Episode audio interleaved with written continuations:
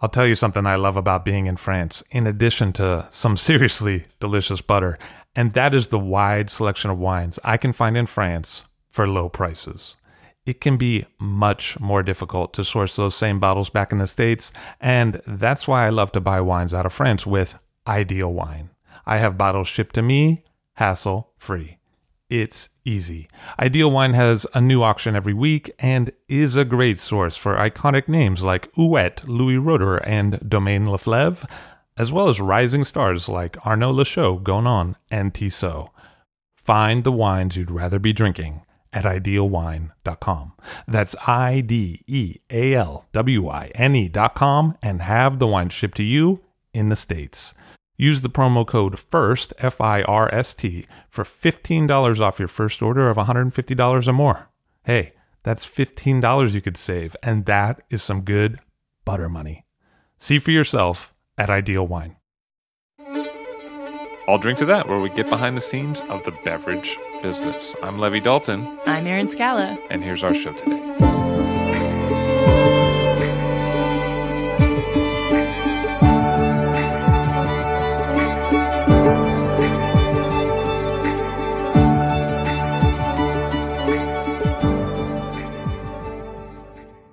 Did you know there is a huge volcano in the middle of the Atlantic Ocean and that all around the base of the island, these insane wines are farmed? And by insane, I mean some of the most pleasantly distinct wines I've ever tasted from the most extreme vineyards I've ever seen. And mind you, I'm someone who has actually slipped down the slates of the Ürziger Würzgarten. I've seen lightning from the Rapsani vineyards on Mount Olympus. I just missed a mudslide on the way to a vineyard in Santa Cruz. In central Otago, I got sick on that hairpin turn on the Crown Range. I've been stung and bitten and cut by just about everything you can in a vineyard, and I've had to avoid the occasional bear, large cat, and snake. But the vineyards on this volcano set a new level of vineyard extreme that was difficult for me to process. The island, Pico Island, was once world famous for dry white wines and Appassimento style wines called Passado. There was a big wine heyday about 180 years ago and before. Then all of these wild things happened, and the unique vineyards of Pico went mostly offline for over a century. Most of these historic vineyards have been sleeping until today when we find Pico about a decade into a wine renaissance. And the whole story about this island is so fascinating, it's almost impossible to believe. From the multiple whale species that make the surrounding waters their playground, to the vines that pretty much grow in salt water, you'll find small pyramids all around the island, ancient ruins that wind through the jungle, and a history that takes us from the courts of Russian czars to Australia. Also, the more recent volcanic eruptions there have launched a rich culinary tradition about soup. Yes, soup. All of this is a part of Pico's story.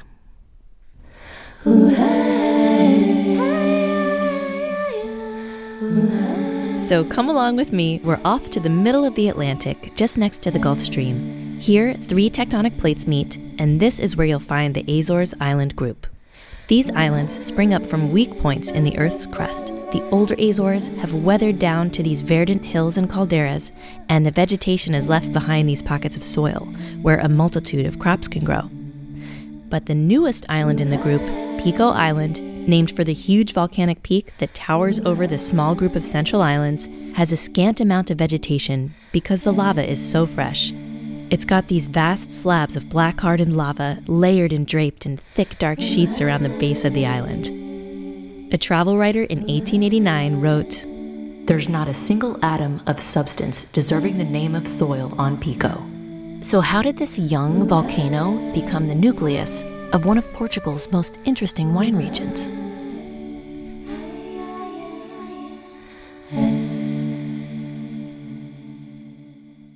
To really understand the wine here, we'll need to go back to the beginning. It's generally accepted that the first Portuguese settlers arrived around 1427, and there's a mysterious vineyard site here called Criação Velha, which means ancient creation. And let me just say, walking in this vineyard, it took my absolute breath away. I've never seen anything remotely like this place in my life. So imagine a flat floor of dark black lava with a three foot high maze wall made of loosely packed lava rocks. The maze wall covers most of the floor. The maze seems endless and labyrinthian, but it's laid out in organized rectangles with higher walls denoting past property markers. A single vine sits in each room like compartment, and there are little breaks in the inner wall network, so you can walk from one vine to the next. You have to be very careful not to step on the canes or the shoots. They're like spokes of a wheel. They sprawl out from the cordon head, which is trained just a few inches from the surface of the ground. These walls protect the vines from the wind. There's no masonry on the walls, they're just jagged volcanic stones piled upon one another. And the stones are so sharp that when you stack them, they almost stick together as the jagged teeth of the stone bites into the holes in the other volcanic stones beneath it. So the wall's porous. It allows wind through to get some airflow, but it also protects the vines from the intense winds that can come off the ocean.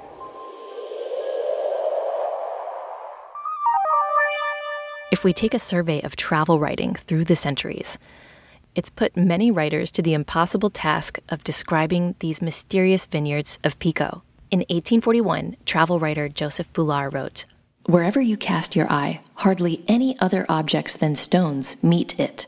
If Pico had been the original heap of cinders that must have accumulated around Vulcan's furnace, it could scarcely be more blank and barren than are the stones in which the vines are planted. In 1843, the Massachusetts paper Newburyport Herald reported the vineyards which cover this part of the island are cut up into little compartments by low walls of lava, and in the place of soil, there's little or nothing visible to the eye but the same broken fragments of volcanic cinders and lava and the Philadelphia Inquirer reported in 1867 the base of the mountain appears to be covered with a coarse black network, which might easily be mistaken for trellis work. But as you approach shore, the objects become more visible, and this trellis work is seen to consist of low stone walls of black lava, dividing the vineyards into small compartments, the meshes of the network which appeared to overspread the mountain. And the juiciest description by far is from Edgar Wakeman, who wrote in 1889 in the Pittsburgh Dispatch Pico Island looks like a black dunce's cap covered in gray lace. All of these descriptions are from travelers who first approached the island by boat from the neighboring island of Fayal, and they landed in Madalena, the nearest port, right near the ancient creation vineyard. Their first view of Pico Island being the mysterious Criação Velha site and its surrounding vineyards. It's no accident that the vineyards are just a few steps from the black, cliff like coastline that's relentlessly pounded with waves and wind. It's on the coastline where you find the lowest rainfall and the warmest temperatures. It's the perfect place for grapes to ripen on this island. The coastline is also raw. It is the worst place to have livestock or to plant crops like cereals and vegetables. There's some decent soil higher up the volcano, and that's where you find the famous cattle of Pico and some vegetable production. Some of the only plants that can even think about growing in the harsh environment of Pico's coast are grapevines and fig trees. I recorded first stepping onto Criação Velha. Approaching this vineyard kind of stirs your soul in the same way that you might feel soulful as you approach Stonehenge or the pyramids at Chichen Itza. And you can get a sense of the powerful landscape just by listening.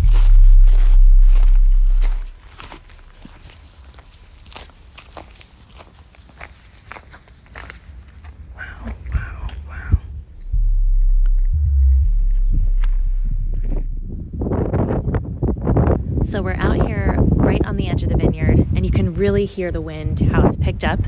Um, it's almost howling across the vineyards at times, and the ocean is breaking in the background. It's really a stunning landscape. Legally, Criação Velha is a municipality that encompasses the ancient vineyard at the coastline, and it goes all the way up to the caldera of the volcano, carving out a slice of the island, just like a slice of pie.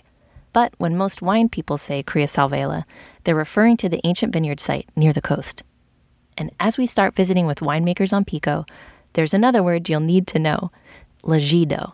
The black lava slabs that pour over the coastlines and several parts of the island are locally called lajido, which means slab in Portuguese. And the various lajidos are usually referenced by their nearest town or landmark.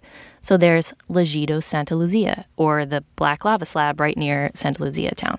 There's the Lajido do Criação Velha, or the black lava slab where you find the ancient vineyard. Lajido this, Lajido that, and so forth. Each Lajido references a particular lava flow, and because of this, each Lajido has a different age, and each Lajido has slightly different characteristics. It's a similar concept to the contradas that you'll find on Mount Etna. So when people say Criação Velha, they're usually referring to the Lajido do Criação Velha, where the vineyards are. Now, you might be wondering, why is Erin talking about these Lajidos so much? It's because, dear listener, I'm trying to help you avoid the mistake that I made. Pro tip when you're on Pico, people don't always specify which Lajido you're at or you might be going to. Lajido is essentially a soil type, and places with Lajido soil tend to have Lajido in the name. And for some reason, with this particular word, I was very slow on the uptake, and I just did not get the concept until much later. We'd be at one place and someone would be like, This is Lajido. Then we'd go to another Lajido, and I'd be like, Wait a minute, weren't we just at Lajido? I figured it out after a while, but I want you to be set up for success. So now you know.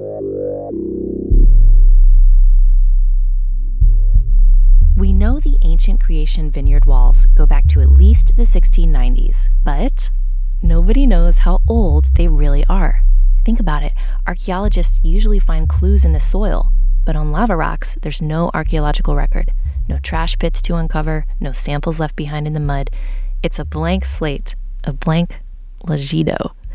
So it's really very mysterious to be there, wondering just how old this labyrinth could be. And just for fun, here's a very speculative hypothetical. Let's probe even farther back in time. A recent discovery from core samples taken from Pico Island's Lake Peixinho suggests that Norse settlers may have had livestock here around the year 800. Archaeologists have also just dated a Norse site in Newfoundland, Canada, to 1021. So there's some evidence of Norse travelers to and fro across the North Atlantic from around 800 to 1021, at least. And this is an ultra speculative thought, but it does kind of make you ask the question just how old are some of these wall structures? But we'll play it safer today and say the 1690s or before.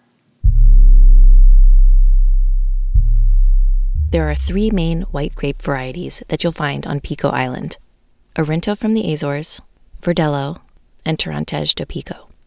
If you've had Arinto before, this is not that Arinto. This is a special kind of Arinto from the Azores with a different genealogy called Arinto dos Açores, or Arinto of the Azores. Acid heads and Riesling lovers, you'll love Arinto. Imagine if a Grosses Gewächs Nahe Riesling had a baby with the best Santorini Assyrtiko you ever had. Arinto dos Açores is packed with tight, nervous, animated power, and it rushes in with this sort of green apple lip smacking tart zesty brightness, and it seizes you and grabs you in a way that is so intense that you almost wonder did you drink the wine? Or did the wine drink you? It's trippy, like reading Julio Cortazar's famous Axolotl story, where he observes the salamander in the aquarium, but by the end of the story, they've switched souls and he is a salamander looking out of the aquarium at himself. That's what drinking good Arinto is like. It's like a complete mind. Terrantez do Pico is completely different. If you've had Terrantez before, this is not that Terrantez. This is a special kind of Terrantez that you only find on Pico called Terrantez do Pico. It's like a mandarin orange saline laser beam. And in the glass, it's this yellow topaz. But in an extended harvest year, it kind of almost glows with this deep internal fire like polished ancient amber. It's something precious to be admired. And you enjoy Terrantez do Pico. You sense you're lucky to have a sip Yet it's such a singularity that you kind of observe its glory from the outside. It, it doesn't come at you directly like Arinto or Verdelho. It sort of keeps a graceful distance and demands your respect. And then there's Verdelho. If you've ever had Verdejo, this is different. It's Verdelho. And you really only find it in the Atlantic Islands. What does it taste like? Well, the good ones taste like if Awesome Savennières and Grand Cru Chablis had a love child. The great ones are slick with this silky texture, and there's a stealth acidity that kind of sneaks up, and mysterious aromas almost hypnotize you like steam from hot stones.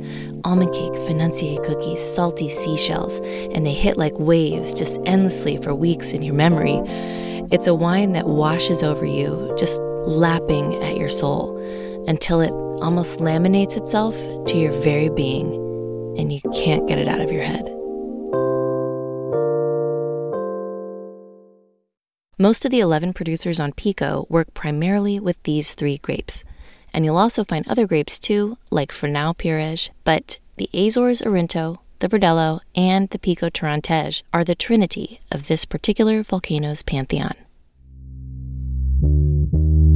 Now, I just mentioned that there are 11 producers, but that's not entirely accurate because pretty much every person who lives on Pico makes wine. Every household and family owns or their family owns grapevines, and every family has an adega, or a small house near their vines where they press the wine and store their family barrels. So there are really thousands of winemakers on Pico, but about 11 that make wine commercially.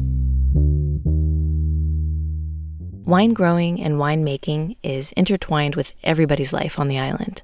On Pico, a lot of the residential areas are up higher on the volcano, but the wine is made close to the sea where it grows best. During harvest time, families will move down the volcano from their homes and they'll sort of camp out in their adegas. It's almost like glamping because they all come for several weeks to do the harvest and they live out of their adegas. On some parts of the island, this annual pilgrimage is called the Muda, and it sort of means the moving. For a lot of people, the time of the Muda is a time of really special family memories. In the summer, they don't have school. They can go here with the father and the and the, the whole family comes to these houses. And when they move, they would bring the, the, the chicken, yes, and the, the pigs, the pigs, all the animals. They would bring well, of course this is not the same in every village because you have places that the coast is nearer the, the main population, the main village.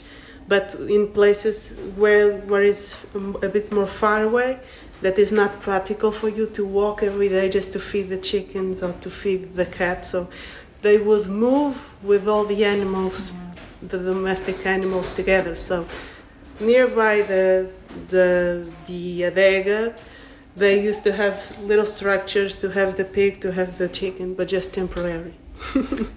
and then when the harvest is over, then you get the bad weather. Then you got to move back yes, up the mountain. to go to the village again. Yes. When people do the muda, they like to go glamping. It's yes. like fun, yeah. exciting. Yes. Yeah.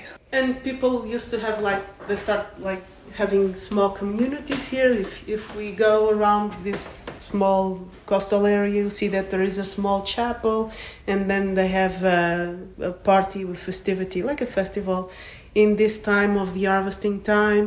So to here, the end of the muda, it's like The now fun. we must go home again. Let's go do make a party with everybody. When the, you do the muda, does it like do you come and does every family have their place? They know where they're supposed to go. It's not like there's No, no, no, everybody has their house. Yeah. And and so you do the muda, and it's sort of like you visit the friends of the muda might be different than the friends of the. Exactly. Of course, Of the of course, of course. it's like No. like you have a vacation It's- area it's- in, the, in your own island. Yeah, but it's not not not uh, a mesmo certo. It's um, certainly you have a, a different neighbors. Yes. It's like Montauk or um, Nantucket. It's all these places. It's the same thing in New England. That was Vanda Supa, the Director of Environment and Climate Change of Pico, and Monica Silva Goulart. She's an architectural expert of the Pico Island Vineyards. And you'll hear some stories from them throughout today's episode. Let's head over to Insula, where Paulo Machado is making some insane wines. Paulo's wines rush you like a brick wall. Bam! They are pure power, taut and brilliant, and there's so much energy boiling under the surface that it's tightly coiled and wound up, and when you take a sip, it sort of races out of the gates like a thoroughbred. These wines are no doubt very long lived, and they are stunners. Paulo is one of these guys who doesn't say much, but you can sense this fiery life force within, and his wines are pretty much the same. Imagine if Dwayne Johnson was a white wine. That's pretty much Insula. I also tried some of Paulo's wine from the nearby island of Graciosa, and kapow! The tooth bleaching acidity was just off the charts in a great way. Graciosa wines could probably fuel a Formula One car and win. These wines get their insane acidity because the soil's better on Graciosa, so the yields are higher. So, with the higher yields, the grapes don't ripen like they do on Pico. So, you end up with zing zang acidity. And it really got me thinking about the endless potential for sparkling wine on Graciosa. We'll see, maybe one day. Paulo is like a keystone to Pico's current state. He helps shape the rules of the CVR, the wine governing body of the Azores, and he's an all around sort of champion of indigenous varieties. Paulo and I drove south to his winery, Insula, and we sat on a porch right next to one of his vineyards. These walls are such a feature of these Pico vineyards. We talked about wines and winemaking, and in the distance, you could see the sun reflecting off the ocean like glass. Since uh, very young, I help my, my grandfathers and my father to making wine. When I go study, I go to uh, agriculture school, and uh, I come back, start working with uh, viticulture and changing the old vineyards. They are uh, with hybrid American hybrids, and I I changed to to vinifera, to Verdelho and Arinto and the others. Um, and I start making my own wines, uh, and I always always going to Portugal mainland to learn more about winemaking. I always have that dream of bottle my my wines. Here you are. Very cool. In in the last year or this year, last year, and the other, um, I I don't use the commercial yeasts, just with local. So the process is is very easy. Um, I'm very focused in vineyards. have good grapes. Always, it was my passion is uh, produce grapes. So and I know my grapes. I believe in my grapes, so I don't change many things. Pico Volcano is not perfectly centered on the island, and Paulo's vineyards are still pretty close to the coast, but they're not exactly on the coast. You kind of have to drive inland a little bit to get to them. Not too far, but the radius from where his vineyards are to the caldera is much shorter than from Criação Velha. And just those few kilometers of proximity to the caldera of the volcano really make a difference in the acidity. Closer to the caldera, you get a little bit higher acid. Farther from the caldera, you get a little bit more ripeness. So, oh, I see, I see. Okay, so this is so close to the Yeah, volcano yeah. top. So this is one of the closest places to yes, the peak. yes. Okay, okay. So one of the things that I've been sort of figuring out is that like the closer you are to the peak, the higher acid your wines are typically because it's colder. It's a cooler climate. Yeah. And then like the farther you are from the peak on the island, your wines are richer, more generous. But it all changes in a year like 19 Mhm. when you have the extended uh, har- the extended period in the vineyard because of the rain Yeah.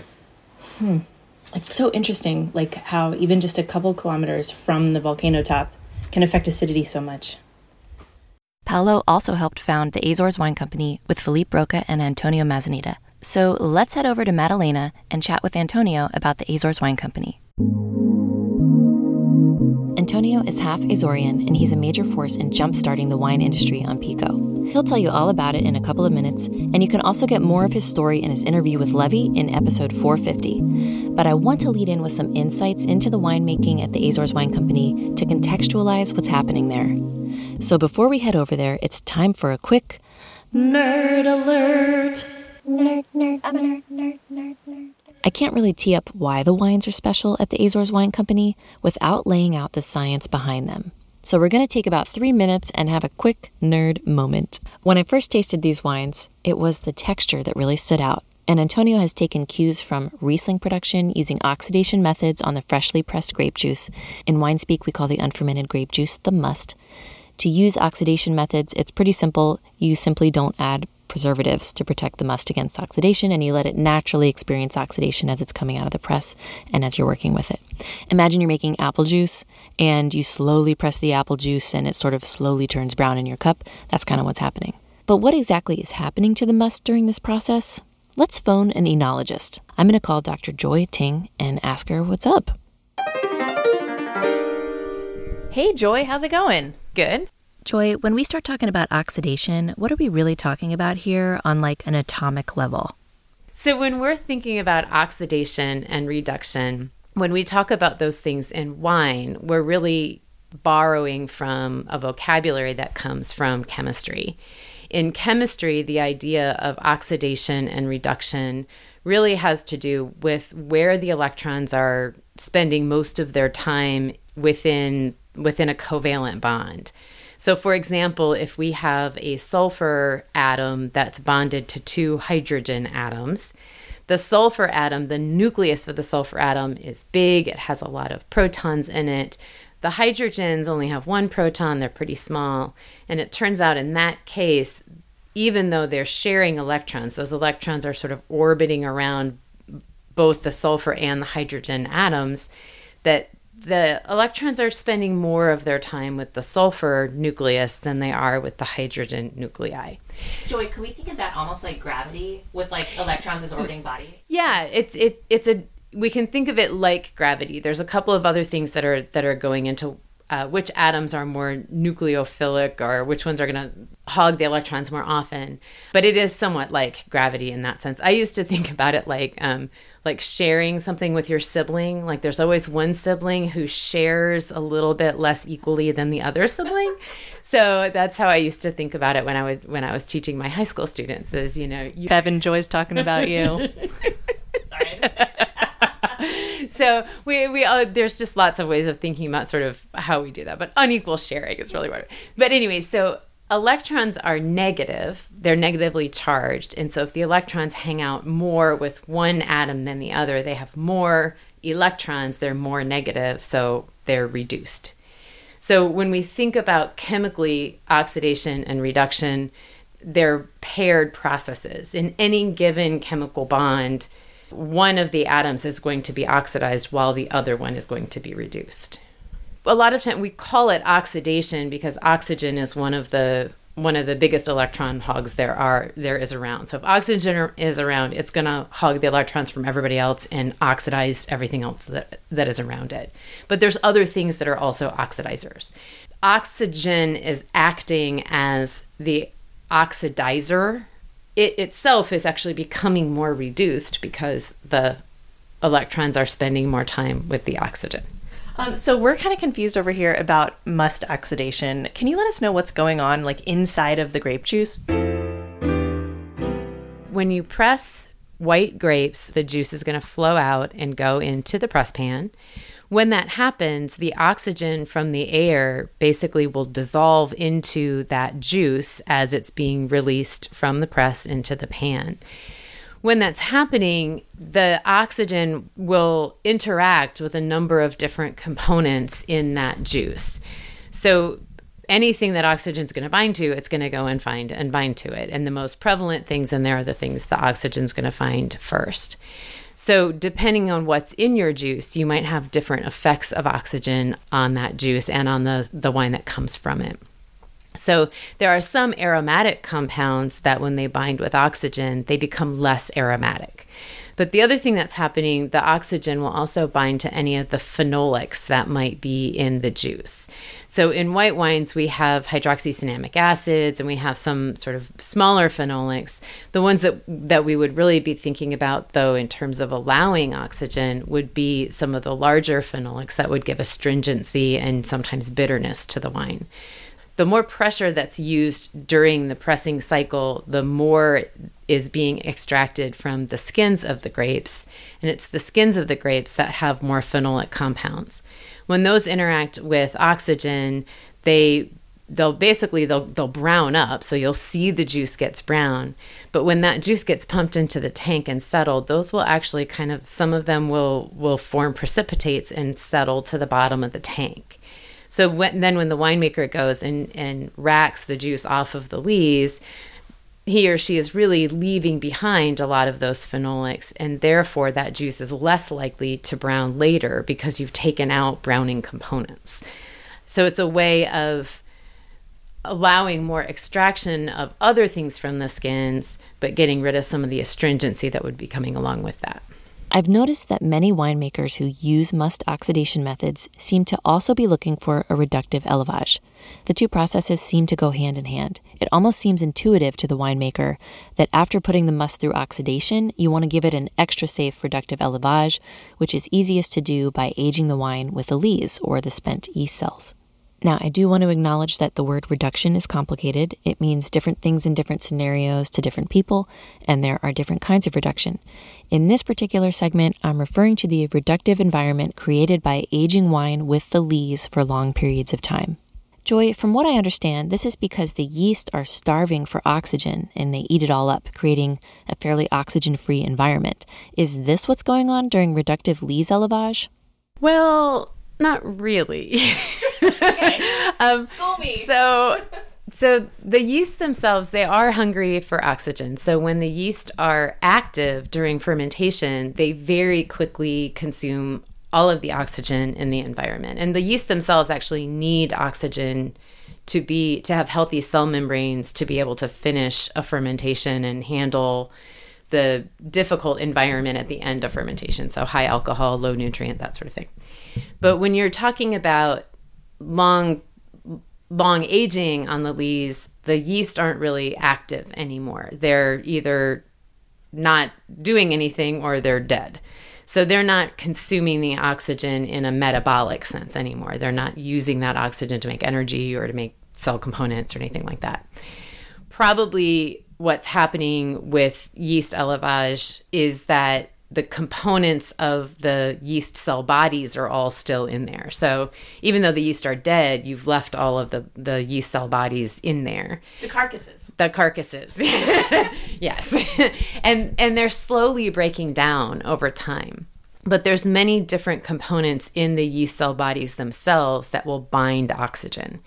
As soon as the oxygen is bound to the yeast cell bodies, it's no longer circulating around and interacting with aroma compounds or phenolic compounds or feeding spoilage uh, spoilage characters that might be in the in the wine as well. So one of the reasons we like to use um, long aging on the lees would be just to to bring down that oxygen environment to prevent spoilage and to prevent further oxidation of the wine that's in there. So just to paraphrase that what I think I'm getting from you is what you're saying is that during a passive oxidation of the must, we're using oxygen to bond to phenolics and drop those compounds out of the must. Then in the élevage, we're using lees to bond to oxygen and drop that out of the wine. Yes, that would be a good way to think about it. This larger idea of oxidative must treatment, followed by a period of reductive élevage, it's a concept I've noticed reverberate around the wine world for the last decade. Then, almost intuitively, as I mentioned before, winemakers who see oxidation in their musts, they take a mental about face, and in the next phase, they almost instinctively aim for a reductive élevage to balance the oxidation the wine has just been through. This combination, when applied on high acid and high sugar grape varieties like Riesling, Petit Manseng, Arinto dos Açores, it tends to make a big difference in the fruit presentation, the aromatic complexity, and it enhances the perception of density and acidity. It also appears to increase ageability. We see this similar approach used often for Riesling in the Finger Lakes by, for example, Nancy Ireland at Red Tail Ridge. Ben Jordan has applied this strategy to Petit Manseng at Early Mountain in Virginia. And I'm sure there's countless additional examples of oxidative must plus reductive élevage. Drop them in the comments if something else comes to mind. We would love to check out your examples. Now, it may sound complex, but must oxidation and lees aging are pretty simple and kind of ancient concepts. They're common sense, must and wine adjustment methods that can require very little or even no intervention. You simply let the must oxidize and then you leave it with the lees during its élevage. Pretty simple. And interestingly, to my palate, when you taste wines made this way, though they have been exposed to oxidation in must form and reduction in wine form, the paradox is that you rarely taste hints of either of these things. You rarely taste hints of oxidation or reduction. It's almost like it creates a perfect balance where the two concepts neutralize each other and what you end up with is an ever unfolding wine with layers and layers of dense texture. This approach is what Antonio is doing at the Azores Wine Company. But what's different here is that this is intentionally being applied to the middle pressing. Antonio splits the pressings into roughly three parts, with the first free run making one cuvee, the middle pressing sees that extended élevage on the lees, and the third is usually reserved for fortified wines. It reminds me so much of like a distiller's mindset, where they pull the prized heart off the still, and then they treat the heads and the tails differently. But what is actually happening during a pressing, and how are the beginning, middle, and end cuts of the juice pressings different from one another?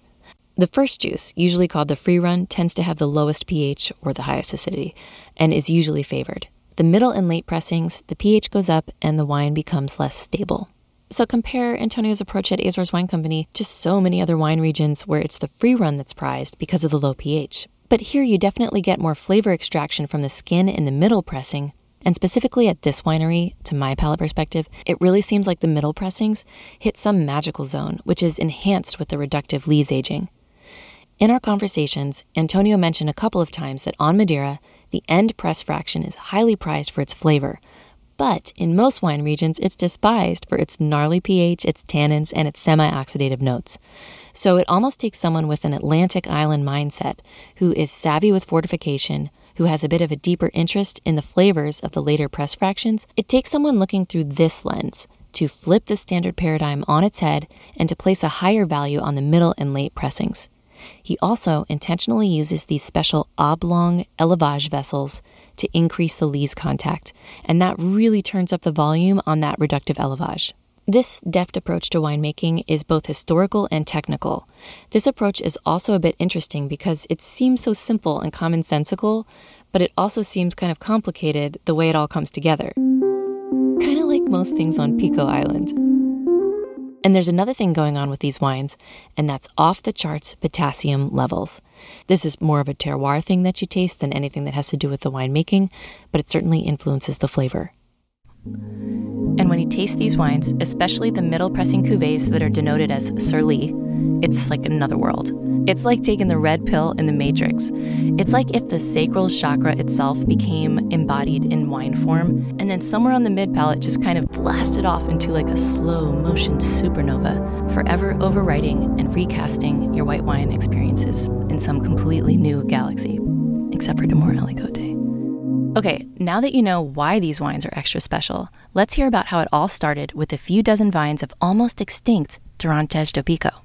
And if you remember from earlier, Terrantez do Pico is the grape variety that's like a mandarin orange saline laser beam. Well, I'm half Azorian, half Alentejan. We say a lot if you're if you're born in Lisbon, you're from nowhere. So meaning you're you're not from someplace. You're you're and my father is from Azores, my mother is from Alentejo, and I always felt, although I feel very comfortable in the capital, I always felt that my roots were somewhere else. By 2000, I was already in university. I tried to plant a vineyard in São Miguel Island uh, on a, a, slope overseeing the ocean, so inaccessible. Uh, you can only go there walking or by boat. So pretty intense stuff with some friends from university. But um, a storm uh, had a, a, nice way of uh, saying, "Come back when you're ready." Burned everything that we grafted. Um, so 10 years passed since uh, 2000 and 2010 uh, when I did my first wine in São Miguel. And my paths crossed with uh, Filipe three years before. Uh, so Filipe, uh, director of the hospitality school of uh, Ponta Delgada, invited me to go and do food and wine pairing was food and wine pairing within in, in a festival because I, I used to work with some restaurants some that I still work today on a, we actually learned together on food and wine pairing. And so I came to do it was a day like meat with everything and uh, fish with everything. And so um, we really got along me Filipe also his team. And I started to come and teach for a, a class on uh, first introduction to wine and second and it was for chefs not for service it was uh, getting chefs Filipe wanted to to introduce this on uh, on the resume of, of chefs. They needed to know how to taste wine, and they needed to understand why is it important this this connection between wine and food and wine. And um, so it was really nice for me because also was uh, not about giving them library of wines, but more like the capacity to put them in certain drawers, uh, acid wines, more textured wines, more tannic, uh, uh, more alcohol. So kind of putting it in a way that they can ask the front of the room, say, you know, I really need a wine like this. And so we did this, and and I was uh, really fortunate to spend more time in in São Miguel.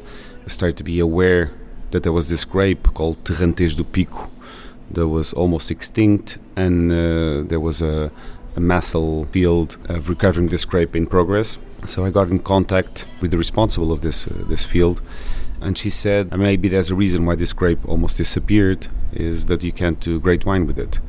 And I think this was the call to action that I was looking for. And I said, uh, okay, so um, what if we do a project here? So I, we launched a protocol with the with the local government, with the it's the services of agricultural services of San Miguel Island, to do a wine out of that grape. So we are in 2010, and, uh, and I think this is kind of the seed to uh, what happened after. And of course, the first wine was uh, a huge surprise for me because I started making wine in Alentejo in 2004, so it's my sixth year, and I was not into forcing it to be something. I was I really wanted to test it. You know, let's just see what it can give. Let's just do clean winemaking. Let's just you know sort the fruit.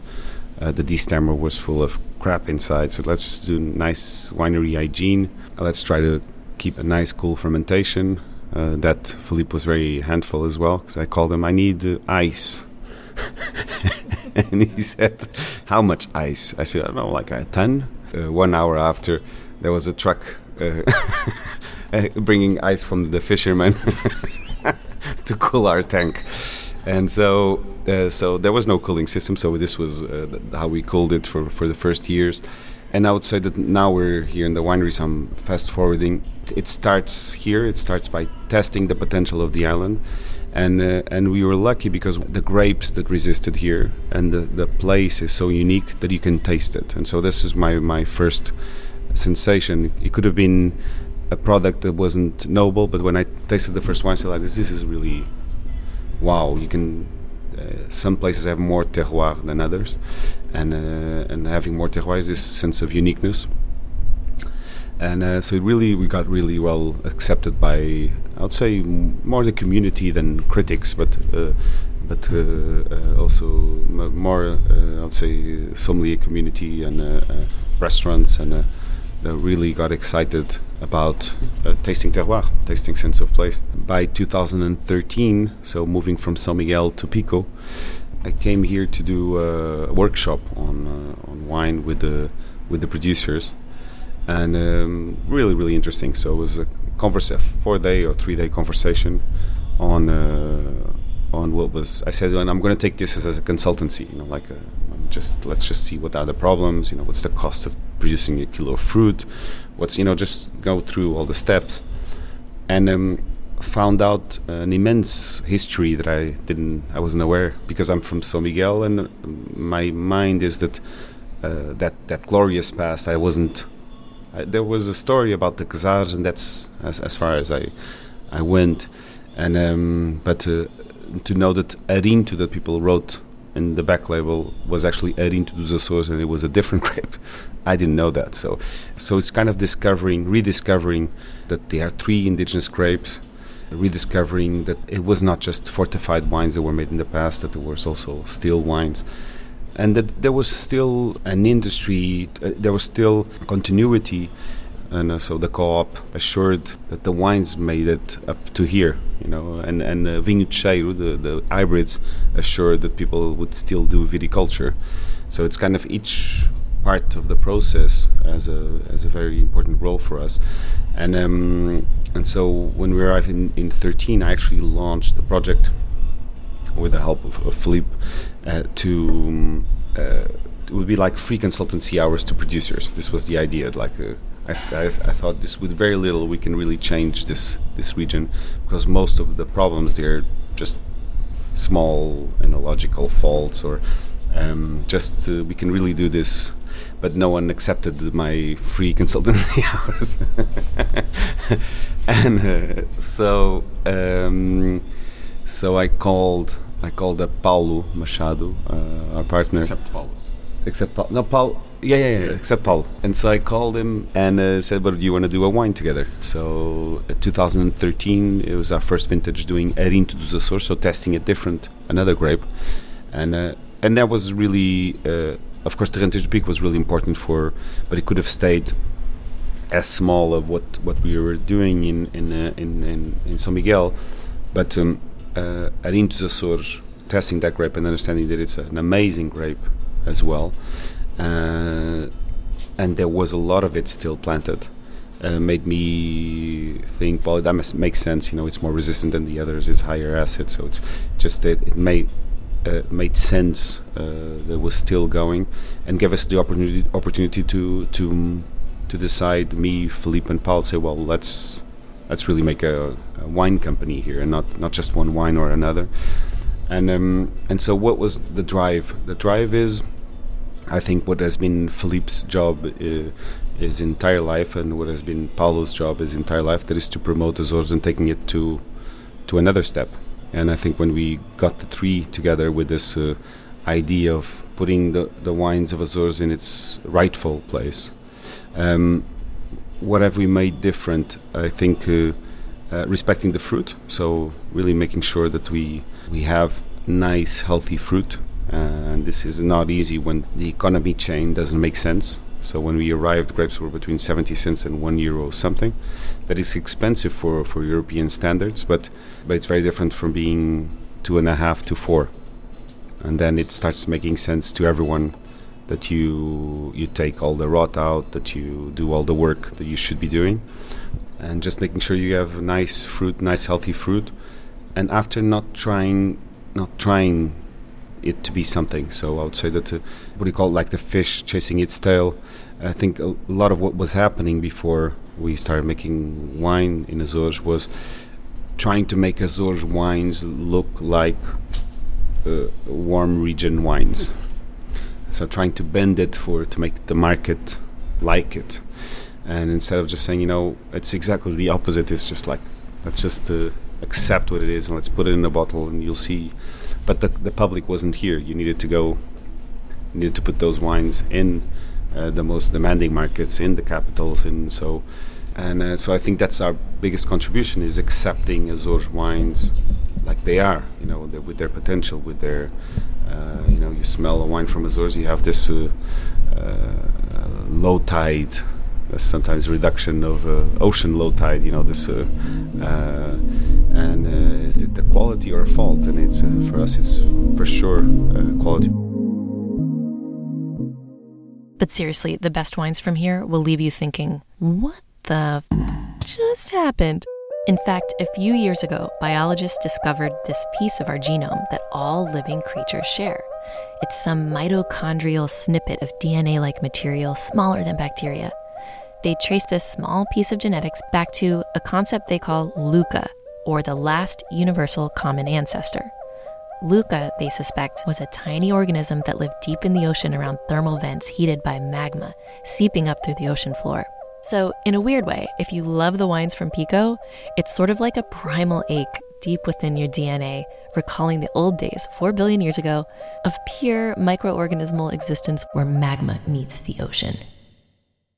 There's also a new generation of winemakers on the island. And it really feels kind of silly to say that since the first generation is literally just a few years into their wine renaissance. And yet, there they are, a second generation, bright eyed, and full of life force and creativity. A lot of them worked or still work at the Azores Wine Company, and you can see their unbridled creativity in the aftershocks of those wines. Let's go meet Katia Laranjo. I caught up with Katia over lunch. She is an Azores Wine Company alum, and she makes wine with her brother's vineyards and her own vineyards under the label Etnam, launched in 2021. Her lineup is an interesting mix of classic approach and avant garde approach.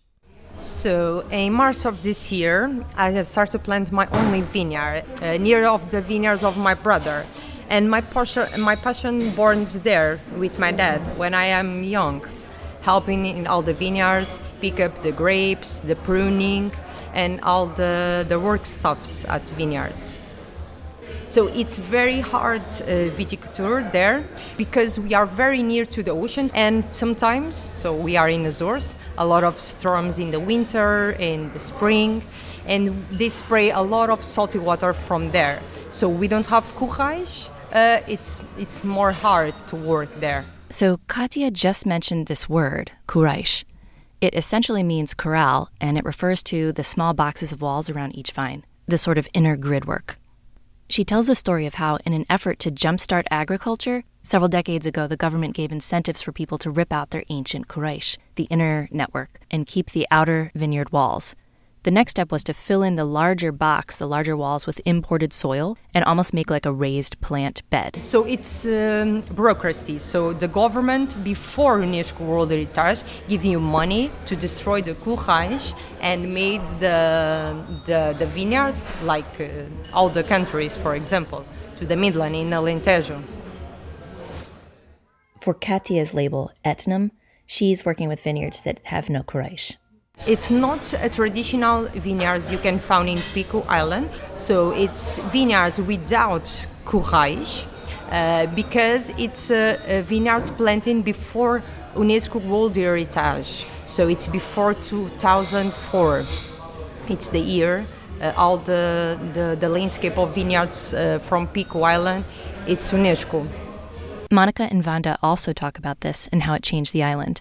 When people cleared their currais, they had nowhere to put the stones, so they built these interesting pyramids called maroiço. So when you can't find archaeological evidence of former vineyards in some places, you can sort of safely guess that if you see a maroiço pyramid, the large empty plot next to it was probably once a vineyard site. In theory, it might have been a good idea for agriculture, but without the currais, the plants don't have enough protection from the wind and the sea spray because they're planted literally right next to the ocean. So the plan kind of backfired, and it actually made it more difficult to farm some of these plots by the sea. Today, the Criação Velha site and the surrounding areas has been recognized as a UNESCO World Heritage Site, and because of this, in certain zones, you can't really rip out currais anymore.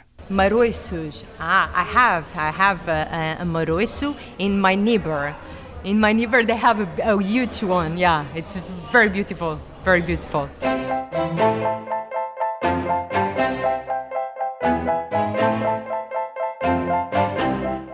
And I also spent a lovely afternoon with Andre Ribeiro and Ricardo Pinto from Entre Pedras.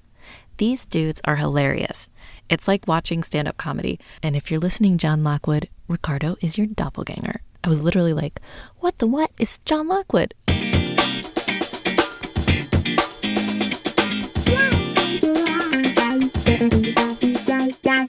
Ricardo's from the mainland, but he did Harvest on Pico in 2019 and has sort of stuck around ever since.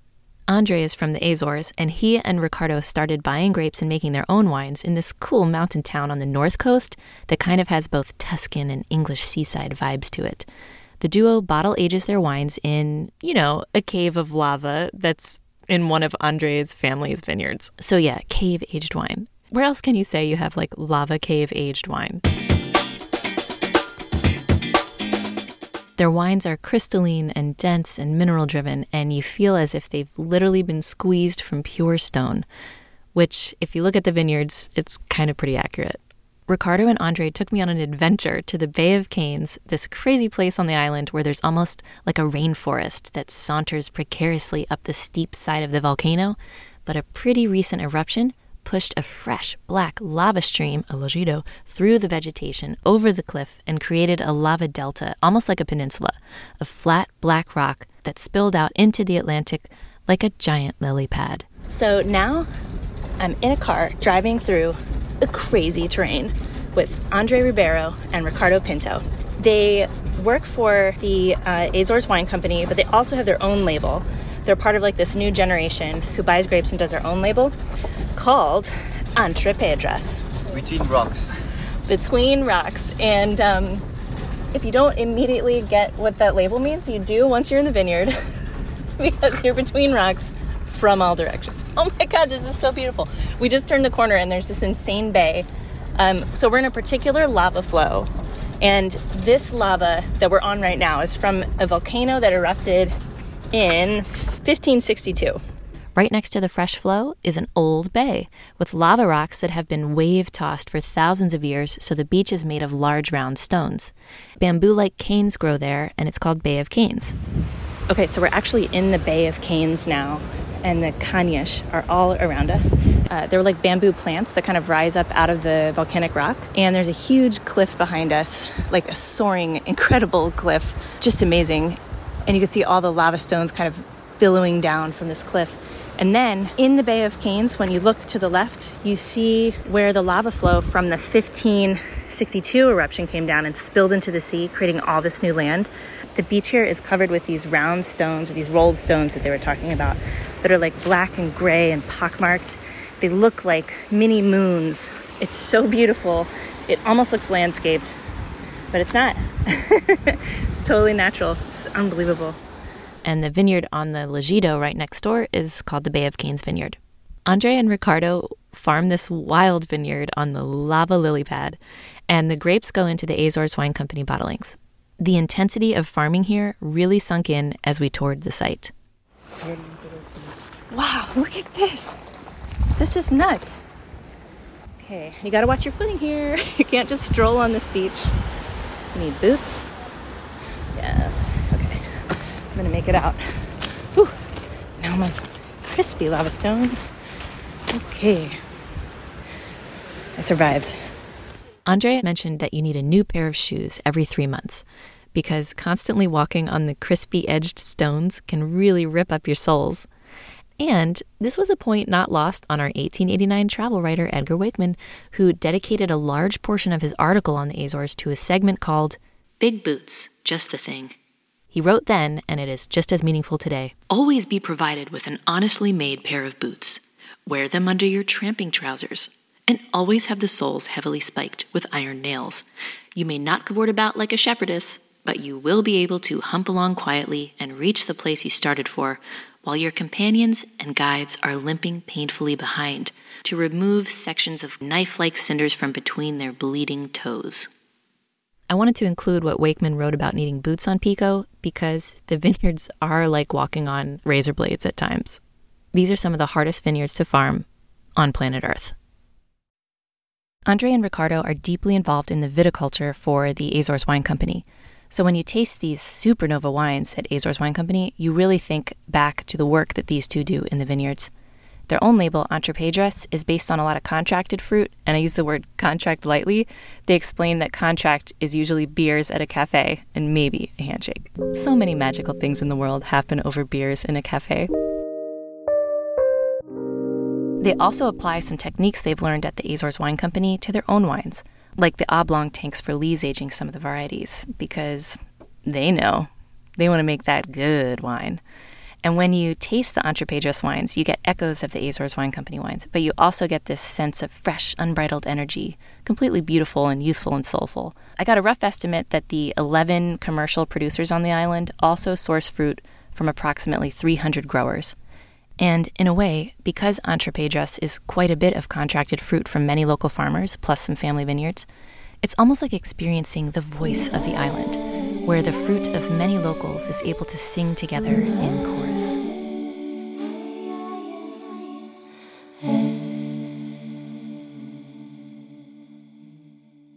Talking with the people who live on Pico, there's this interesting theme that kept coming up. Everyone sort of joked about how they felt like working the vineyards was a chore growing up. But then something happens when they switch and start to get nostalgic about the vineyards and realize how special they are. As we drove along the north coast of Pico, you'll hear the sounds of the road. Andre elaborated on that feeling and process that seems central to the Pico experience. And there, there's this common feeling that I felt and my father felt that when you're young, you hate going to the vineyards because uh, you you don't want to work at all. You just want to have fun, be with your friends, this and that. Uh, but as you get older, you understand the, the passion of the old people for, for the vineyard. There's a certain peace into it, and it's like uh, an art that you start from the beginning to the end, and every year is different. And there's a lot of sorrow sometimes, but there's a lot of happiness other times and you you get really engaged into it when you get to a certain age. And once you you are engaged i think your parents or grandparents they can die peacefully because they know you're gonna you're gonna continue the work that they've done for years. And it's almost like in the blood you understand them after a few years. But there's always that phase that you hate going to the vineyard. Oh, not this again. oh, uh, the harvest is almost here. Oh, And is it sort of like you're obliged to go yes. work your harvest for your Yeah, family? They, uh, you had no chance. You had to work to the family. And you back back then you, you didn't even drink wine, but you had to help.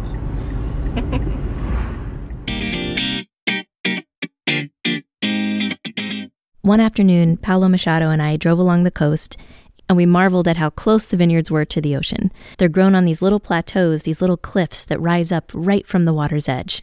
How close the vineyards are from the, the, the ocean. So close.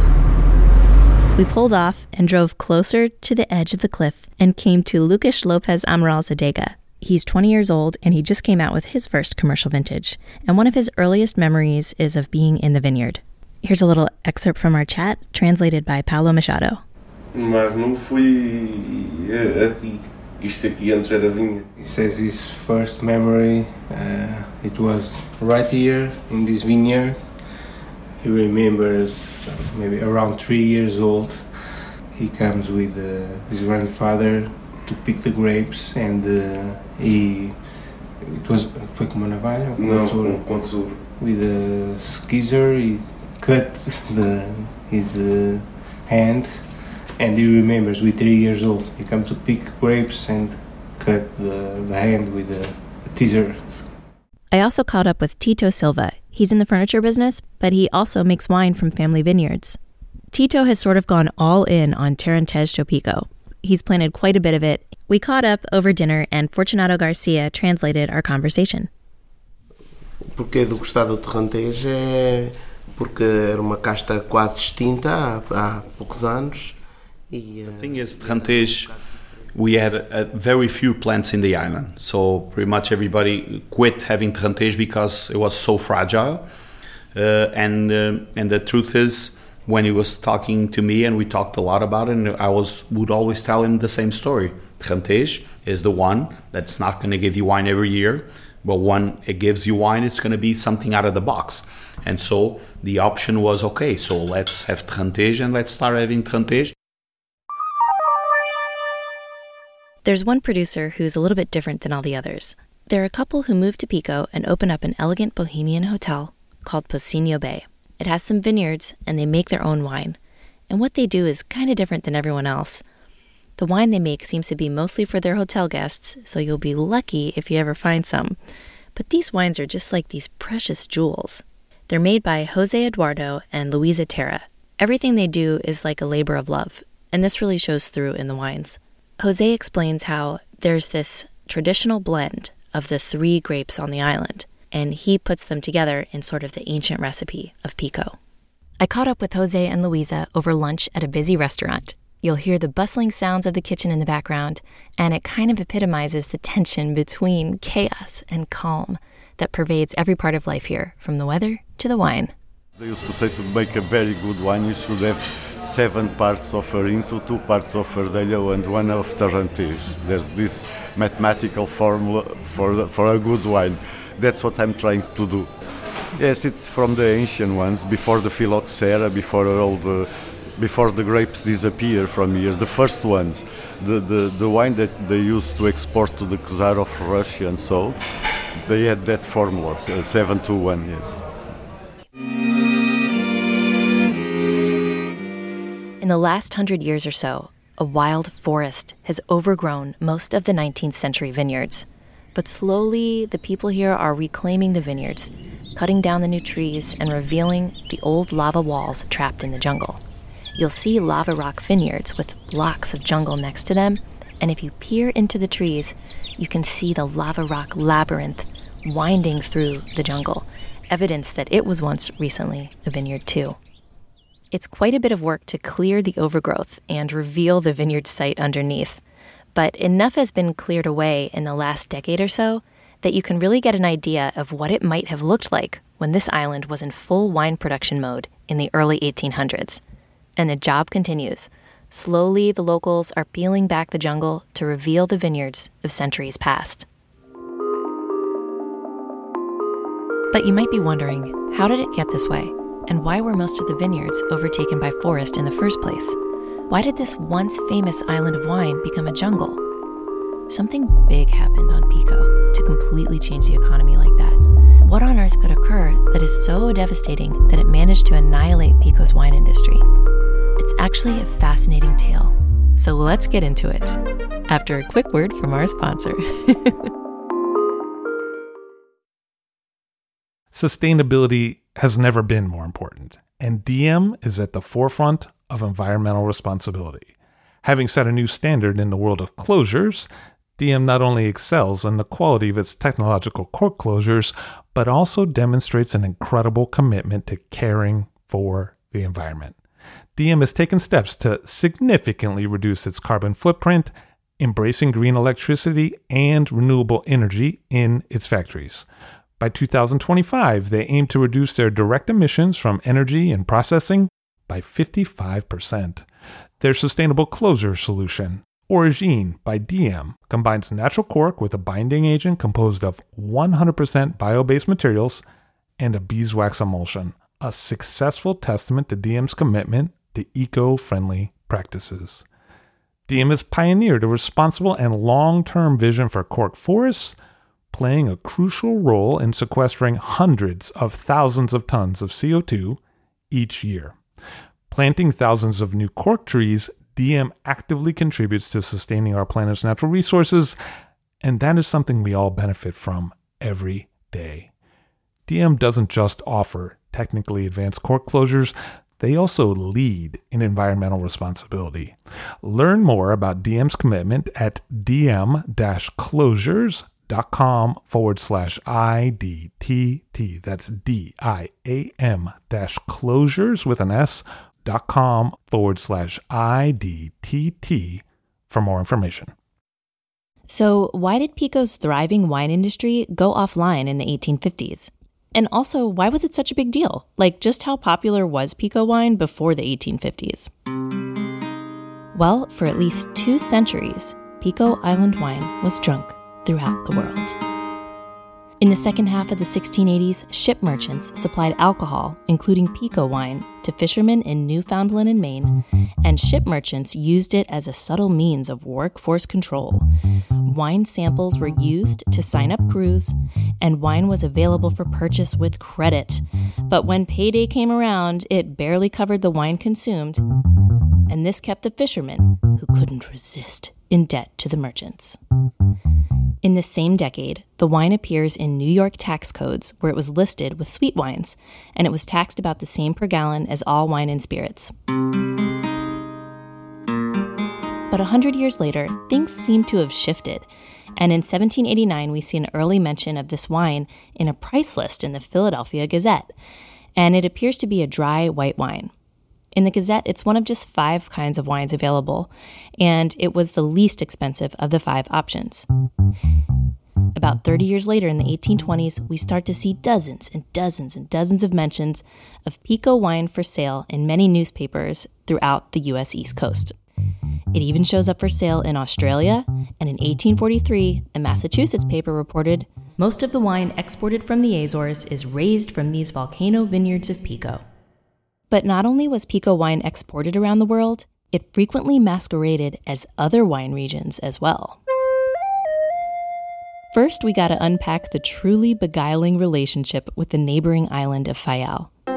Though the main lava formations came up at different times, Pico and Fayal share the same volcanic base underneath the ocean. Like a stem from the leak in the faults below and underneath the ocean, these two islands are separated by a deep channel, Pico did come up much later than Fayal, though, only about 300,000 years ago. Fayal is about three times as old. And it's complicated because each island has had several new lava flows since they originally emerged. So the soils have super different ages and very different fertilities, which informs their capacities for what crops they can produce. But because they're so close, some old sources call them sister islands, twin islands, and ship captains have written about how they recognize their twin silhouettes when they sail near.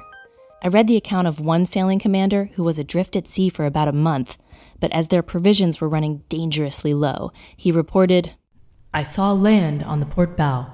I recognized Fayal to port and Pico to starboard. And his was not the only account of distressed ships in the Atlantic who found refuge at Fayal's Horta port. The twin island silhouettes must have been a really happy sight for ship weary eyes. Because of Fayal's famous international port and Pico's limited soils, and the historic economic disparity that led from those circumstances, there's a bit of juicy tension between the islands. And I mean like Fayal are the Yankees and Pico are the Mets, and it goes deep. So when you're on Pico, when you're in Met Stadium, you don't go talking about the Yankees.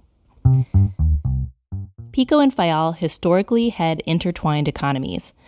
Fayal sent cereals to Pico, and Pico sent wines and beef to Fayal. Pico has long been famous for both wine and cattle. The cattle graze inland, and they make the most delicious butter. The Pico cattle are also famous for their beef, and for all the meat eaters out there, the beef is so silky it almost looks like tuna. And the cheese made from the milk from these cows is astonishing. It was like some of the most interesting and unique cheese I've ever eaten. Like, imagine if butter could have the texture of a marshmallow, kind of spongy, and be like a little bit tangy like yogurt. That's what the pico cheese is like. It was almost like if cheese could be candy, it was like addictive, and I'm still dreaming about it. So, Pico and Fayal traded with each other by smaller ships, and many of Pico's products left for international ports through Fayal. Because of this, you usually see Pico wine show up as Fayal wine from the 1600s through the early 1800s. But starting in the early 1800s, we see crossover mentions like Pico Fayal wine as a combo concept. And then in the 1820s, we really start to see the actual word Pico more and more on registers. And Pico almost became its own brand, even though it was still also called Fayal in many other places. In addition to the Fayal confusion, Pico wine often masqueraded as other kinds of wine. In 1839, Bullar mentioned that Pico wine was often sold falsely as sherry. And in the 1840s, we see wine being sold as Pico Madeira wine. And who knows what that could have been. And I also came across an 1867 recipe for port, and one of the ingredients was 544 gallons of Fayal wine. What does it all mean? The main point I'm trying to make is that Pico Island pumped out some serious wine, and it was consumed all around the Atlantic Rim and beyond by the name of Pico or Fayal, and sometimes it was even sold falsely as other wines. We also need to talk about whales, and I don't mean burgundy collectors.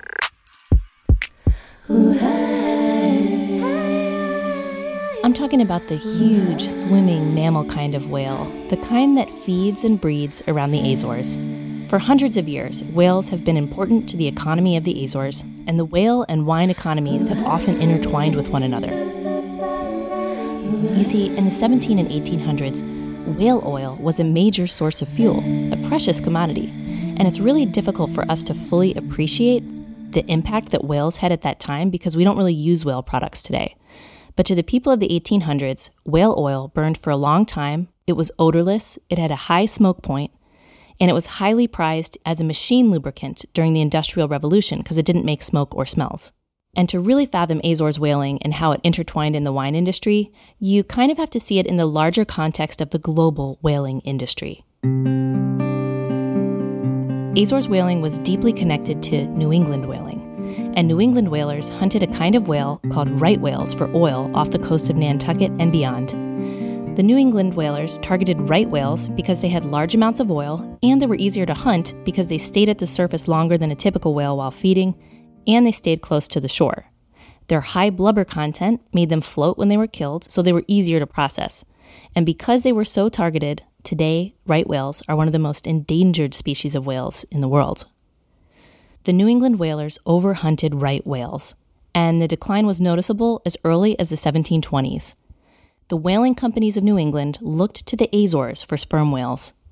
Sperm whales also breathed at the surface for a long time, and each whale yielded about one ton of oil. In the early 1800s, you start to see references of whaling crews that are made up of both New Englanders and Azorians. And highlighting this connection, the Russell Purrington artist duo painted a famous whaling panorama in 1848. It's beautiful. And one panel shows New England whaling ships picking up supplies and recruiting crewmen in the Azores. This painting shows a beautiful rendition of Fayal and Pico side by side with sailing ships going between them. The sperm whale economy grew. Candles made from sperm whale tallow, they lasted longer than a typical candle, and these candles were in high demand for lighthouses on both coasts of the Atlantic. This is back when lighthouses were a huge thing. Also prized was a substance called ambergris. It's sort of like a waxy whale colon ooze, literally found in the intestines. Even though it comes out sort of like fecal matter, it's not fecal matter, and it has this amazing aroma that was used in perfumes. It also had a value similar to gold. And sometimes ambergris was even used to flavor drinks like wine, bringing the two industries together in a unique way. Whalebone and also baleen were in high demand in the 1800s for women's fashion. Hoop skirts kept their shape with baleen, and corsets were sculpted with whalebone structure. There were so many industries that spun off of these whale products. But soon, the sperm whales in the Atlantic were overhunted as well and the New England whaling companies they moved on to the South Pacific in the early 1800s. They were chasing after another colony of sperm whales that live and hunt in the South Pacific. I found one 1843 article about a whaling shipwreck in the Pacific that listed the surviving crew members and their origins. Most were from New England, but there were three crew from the Azores, including two from Pico Island.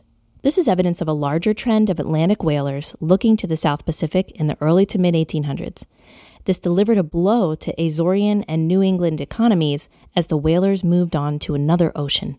Crewmen could still join the whalers, but they'd have to head to the Pacific and leave home for many years, working in these sort of brutal ocean conditions. And around this time is the same time when it happened, when Oidium struck Pico. Pico Island vineyards were wiped out from powdery mildew, also called oidium, it's a type of fungus that looks like a plant is covered in handfuls and handfuls of cigar ash. Oidium destroyed the vineyards on Pico, and in 1850, the Pico wine blight was reported around the world. On the infertile soils, Pico Island could produce few other crops outside of wine, especially near the coast. This really hurt the local economy, and a huge population exodus occurred in the following years as people sought opportunity elsewhere. Those who stayed pieced together a new economy based on whaling the remaining sperm whales who still fed and bred around the Azores. And at first, Pico whaling was semi successful. There were still some sperm whales in the area, and sperm whale oil was still a hot commodity. But, and this almost seems completely unrelated, in Pennsylvania, someone struck fossil fuel oil in 1859 and by 1865, the economy in the US had transitioned almost completely to fossil fuels, tanking the demand for sperm whale oil. People switched to kerosene lamps because kerosene was cheaper and easier to get in the US. Then in the 1880s, we all know what happened. Nikolai Tesla and Thomas Edison did the whole electricity thing, and soon after, electricity became a mainstream utility. Whale tallow candles became obsolete. So Pico's experiencing decades of continual population loss due to oidium, a volatile whale oil market, and then they suffered a second great blight of phylloxera. And this was sort of a triple whammy to Pico's economy. Boom, boom, boom. There was no longer any incentive to put work into the vineyards, so people stopped farming them. Some vineyards were abandoned by people who emigrated, and there is a lack of property ownership records. So even today, there are forested vineyards all around the island, but nobody knows to whom they belong.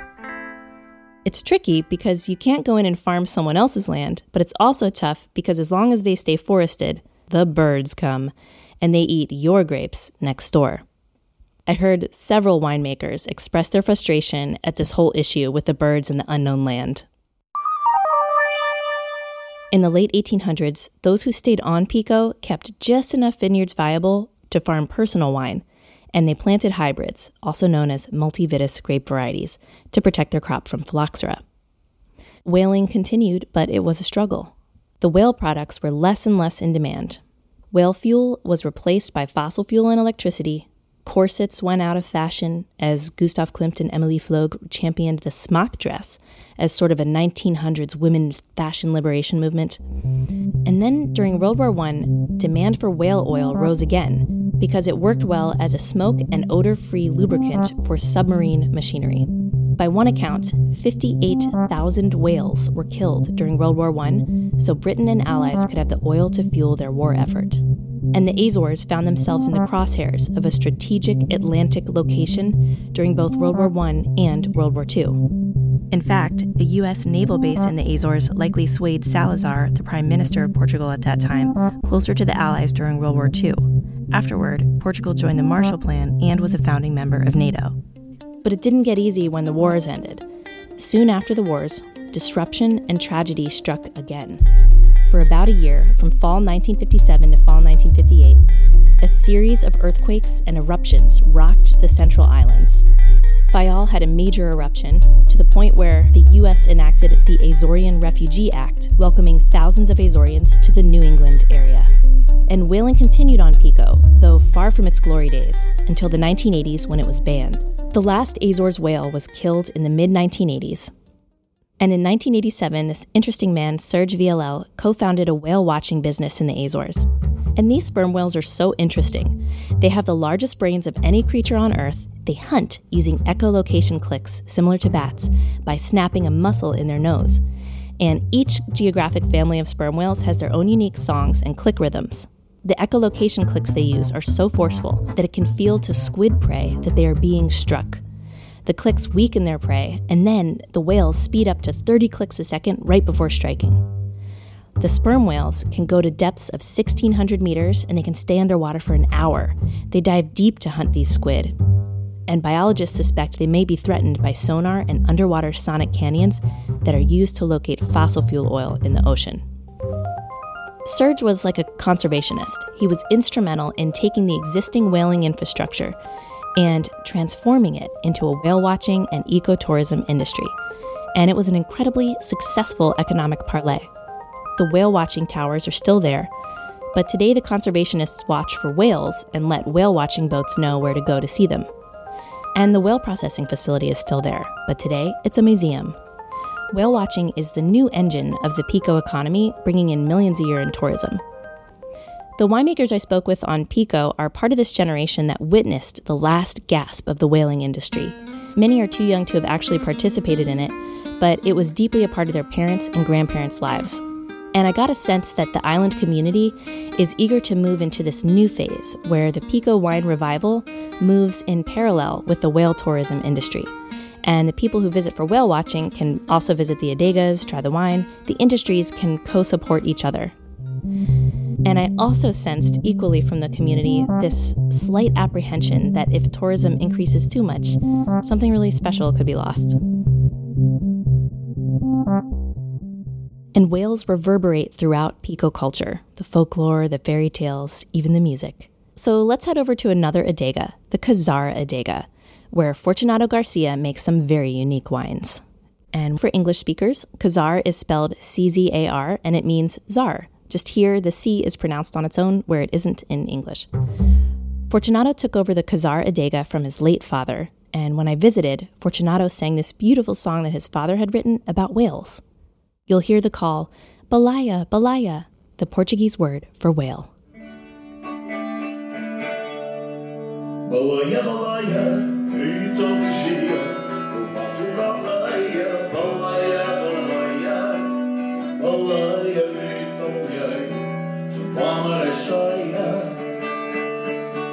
Baleia, baleia, baleia.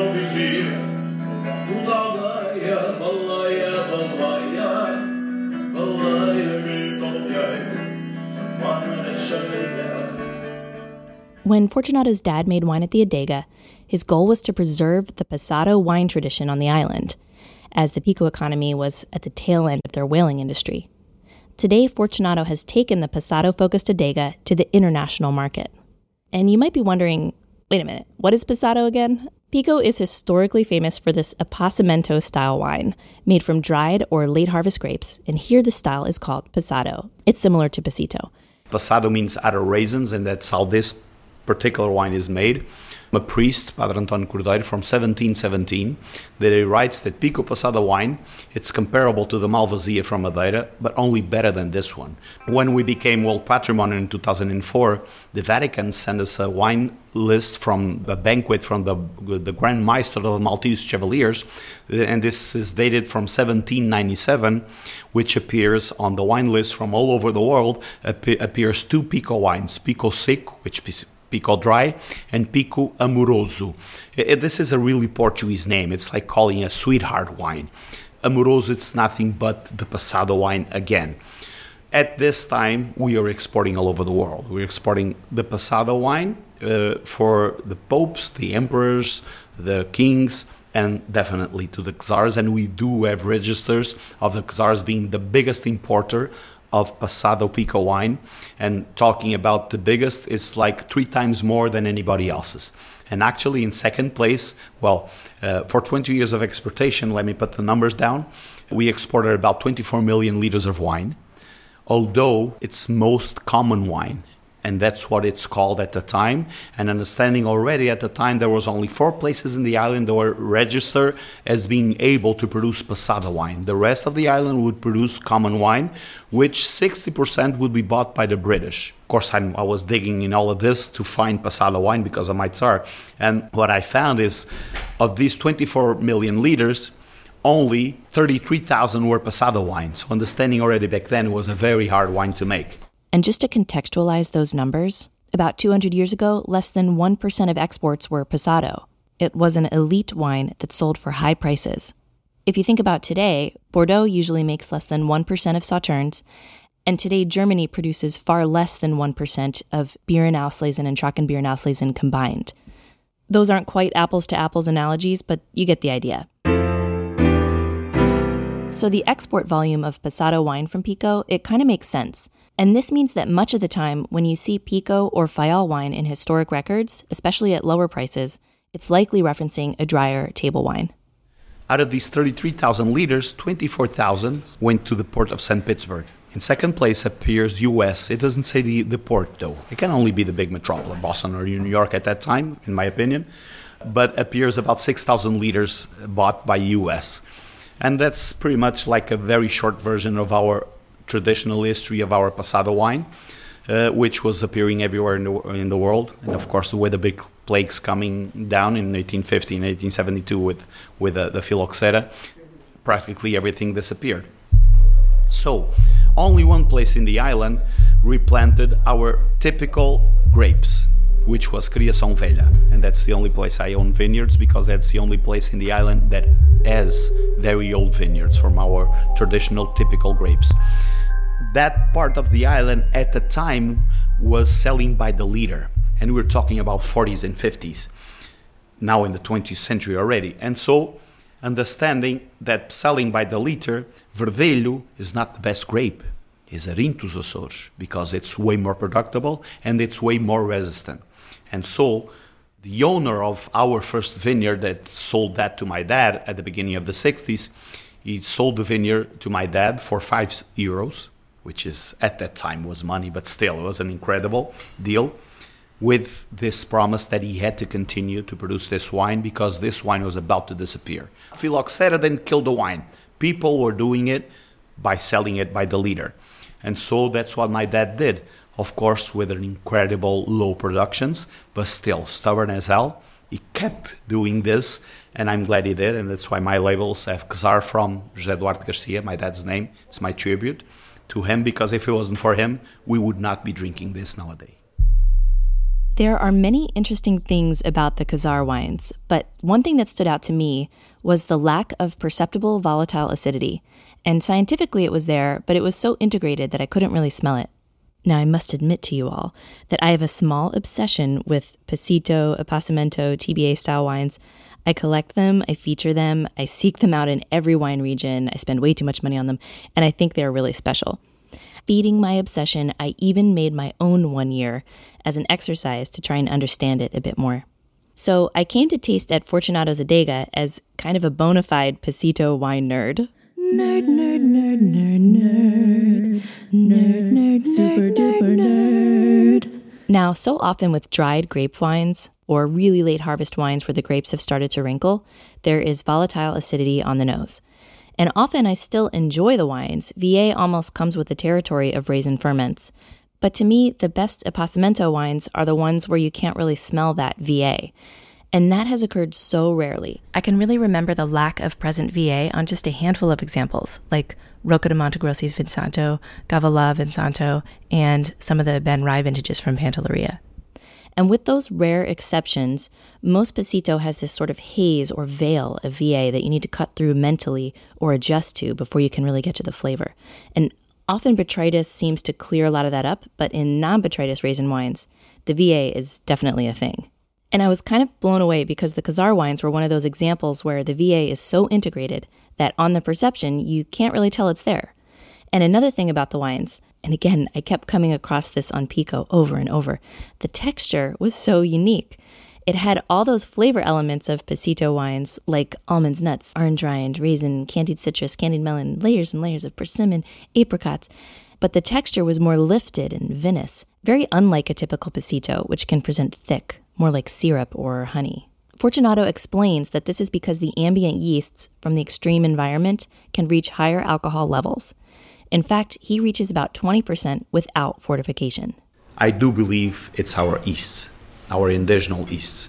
These are the ones that are totally nuts, just like the climate and just probably like our grapes. So, again, everything is good together.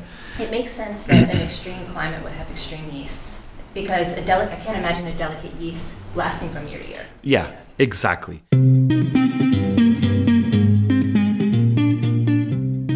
So far, we've examined Pico's modern wine story, a 10 year story. But as with many things on Pico, the story is not that simple. Before the whale watching transition, when Pico was sort of struggling in the late 1940s, adjusting to this post war era when whale oil was no longer needed, there was one institution that made a huge impact. And there's definitely a decade long renaissance underway, and there is a second generation of this renaissance taking things into the 2022s. But there's also the co op. The Pico Co op, founded in 1949, it helped bridge a gap between Pico's 1800s wine history and today's breakout period, in a similar way that Casaradega carried the Passado torch through the same period. These valuable links between past and future preserved and recast institutional knowledge and vineyard know how to be reworked later by others and even by the co op itself like Escoffier with the mother sauces, like Kool Herc queuing up the breaks, like Cezanne bridging realism and modernism. These links between eras can be incredibly transformative. I chatted with a Pico co op winemaker, Bernardo Cabral, over Zoom to get his take. Echoing what Andre, Ricardo, Antonio, and Fortunato all mentioned, he described the high level viticulture that happens on Pico well, you have to understand a little bit of the viticulture in Pico. Uh, it's um, a very small size vineyard. Each person has this parcel of vineyard. It is small because you're not allowed it. You, you can't mechanize it. You can't use tractors and everything. Everything is made by hands, and the the capacity of reaction is very important. So in a in a morning, if the wind is changing of direction, if uh, there's a storm suddenly coming, you need to react. Okay, so it happens a lot of times uh, that uh, I'm with someone and uh, that person says, "Sorry, I have to go because the wind changed and I have to do something in my vineyard."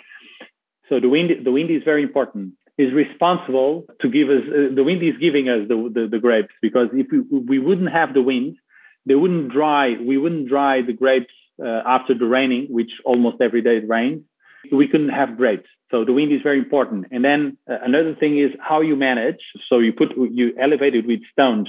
You elevated the, the bunches. Uh, and the other thing is how do we manage the leaves? They're on the top. And so you have uh, different approaches. Um, my favorite one is the one that you call it like it's an umbrella. So they they take the leaves, but they leave they leave one leaf on the top of a bunch, uh, and it works as a as an umbrella. So it, when it rains comes, it just goes. It uh, doesn't go directly to the bunch. Well, of course, there's always some, but it, it, it falls to the to, to the other side. This is this is uh, I see how precise they do this, and only some families they do they they use this technique. And normally these guys they have the best grapes. So they right, they open in the middle, but they leave that, and, and others they don't understand this and they open totally. And sometimes uh, what happens when you open totally, you have more birds to they eat the grapes, then you have botrytis because the birds are hitting the, the, the berries, and uh, and then you have sometimes you can have uh, the sun or you can have uh, you know anything that can damage the the, the grapes. Uh, yeah, it's a lot of things. Leaf umbrella, leaf umbrella, leaf umbrella, leaf umbrella, leaf umbrella, leaf umbrella, leaf umbrella, leaf umbrella. I almost think of Philip Glass when I think of hundreds of people farming tiny home plots and making leaf umbrellas for each grape bunch. And listen to what else they do. The wind itself, uh, what they do when the wind changes, when, when they have these dramatic, speedy winds coming, they break the end of the, the shoot, a shoot with bunches near the, the main bone. And uh, you have long shoots. And uh, at the end, they cut it because this part doesn't give you fruit. So they cut it and they they put a stone uh, on the top of it. So uh, in order in order the, to get the shoot stuck instead of going with the wind, because if it goes with wind, it can break near the main bone, and then you lose the, the, the grapes, and you lose a very important uh, shoot. But it's it's it's really impressive. It's really it's you can't believe this is true. Uh, uh, but then you go there and you realize it's true.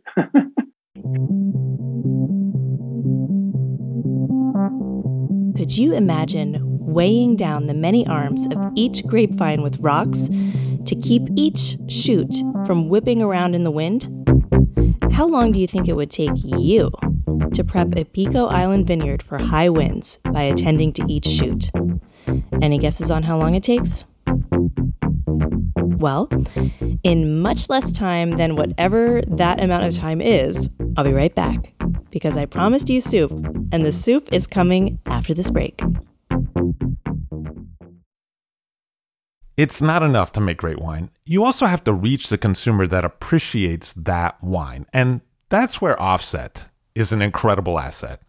Offset is an independent brand design and commerce technology company that connects with wineries on a human level to help them connect with consumers on a human level. Offset is based in wine country and staffed by creative strategists and technologists who are superb at helping create and evolve wine brands through visual identity and package design, developing the look, feel, and tone of your web content, as well as building beautiful and effective websites powered by their proprietary e commerce platform, Offset Commerce. That's why leaders like Frog's Leap, Grace Family Vineyards, and Rain Winery already rely on Offset. Reach out to the brilliant team at Offset at offsetpartners.com. That's O F F S E T partners with an S dot com. Offset is focused on the wine industry and can embrace the nuanced needs of your wine brand. Our soup has been simmering this whole time. The soup tradition on Pico is called Sopa do Espírito Santo, or Holy Spirit soup. And if it sounds religious, it's because it is. This tradition started during a volcanic eruption. Hundreds of years ago, people didn't know what was going on. They saw the lava and were like, What is this mystery? And everyone agreed that if the Holy Spirit would save them from the mystery, they would commemorate the occasion by feeding the poor. And the Holy Spirit soup was born. Monica elaborates on these beginnings. It was a kind of mystery because people were coming from parts of Europe that there was no volcanoes. Mm-hmm. Uh, and when people came So- here, they start seeing natural phenomena they couldn't explain. Uh, They didn't know what it was. So for them, it, that was a mystery. So that's why they called Mystery. the with this this uh, historical uh, eruptions. We call it historical because there was people living here when it happened. So they call it mystery. It was also a mystery from God. Why was that happening? Why? So and then mystery of seeing plants growing on the rocks. It was also a mystery. The word mystery associated with this type of situation means all, all of this. and this eruption started, and then people start claiming to uh, God, to Mhm. the Holy Spirit to stop this, and it stopped. And then the next day, it blows here. Again. So it will be like, oh, and they came again with the Holy Spirit. Stop, stop. So that's why on the twenty first of uh, September, September. They have uh, they have here uh, they have to accomplish a promise every year because well people say in historical records that they were coming with the, the crown of the Holy Spirit claiming for the volcano Yeah. to start and so the volcano stopped and they there was someone that said as long as the world is world we will come here every every year on the 21st of September and we'll distribute bread to Bread to everybody. everybody. Oh, that's, uh, the offerings. Yeah. Okay. And, uh, And the- the wine- and wine. Yes, Yeah. and wine because I think they do the traditional sopas. uh, Sopas, spirits- yeah, of course, yeah.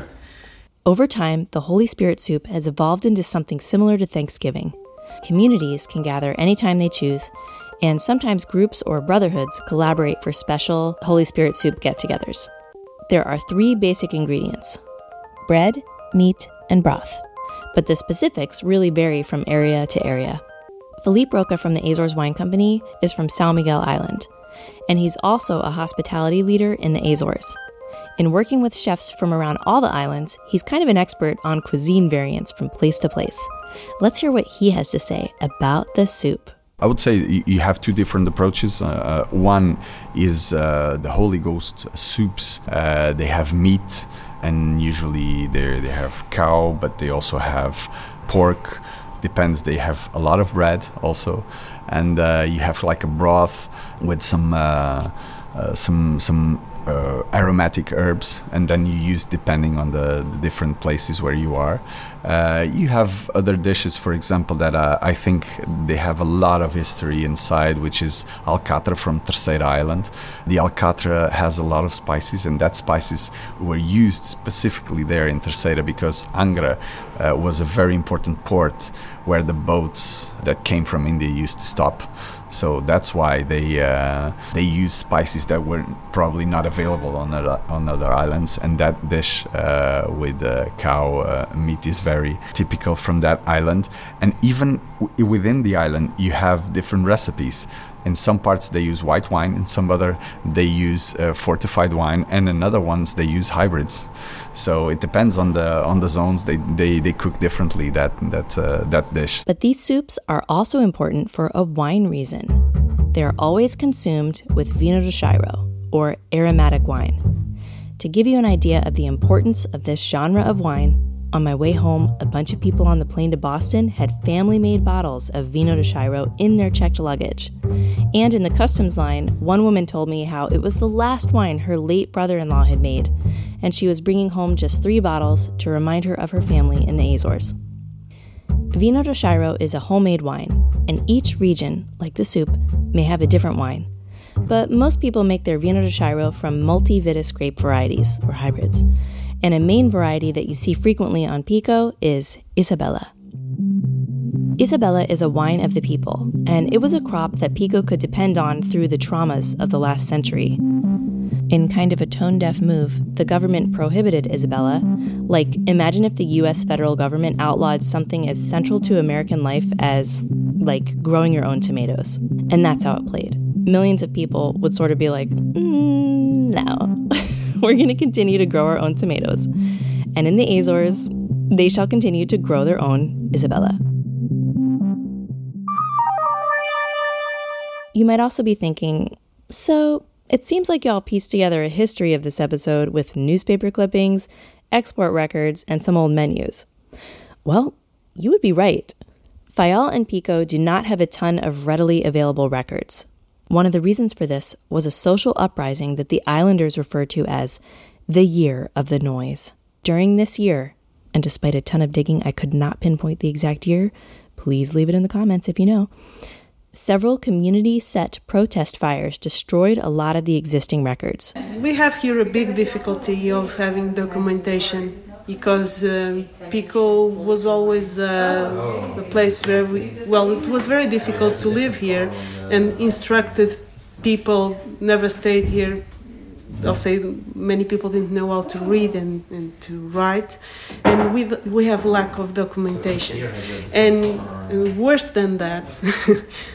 some centuries ago there was like a local revolution and the locals burned a lot of uh, books and records and In Fayal. and also here Okay. in Lages also.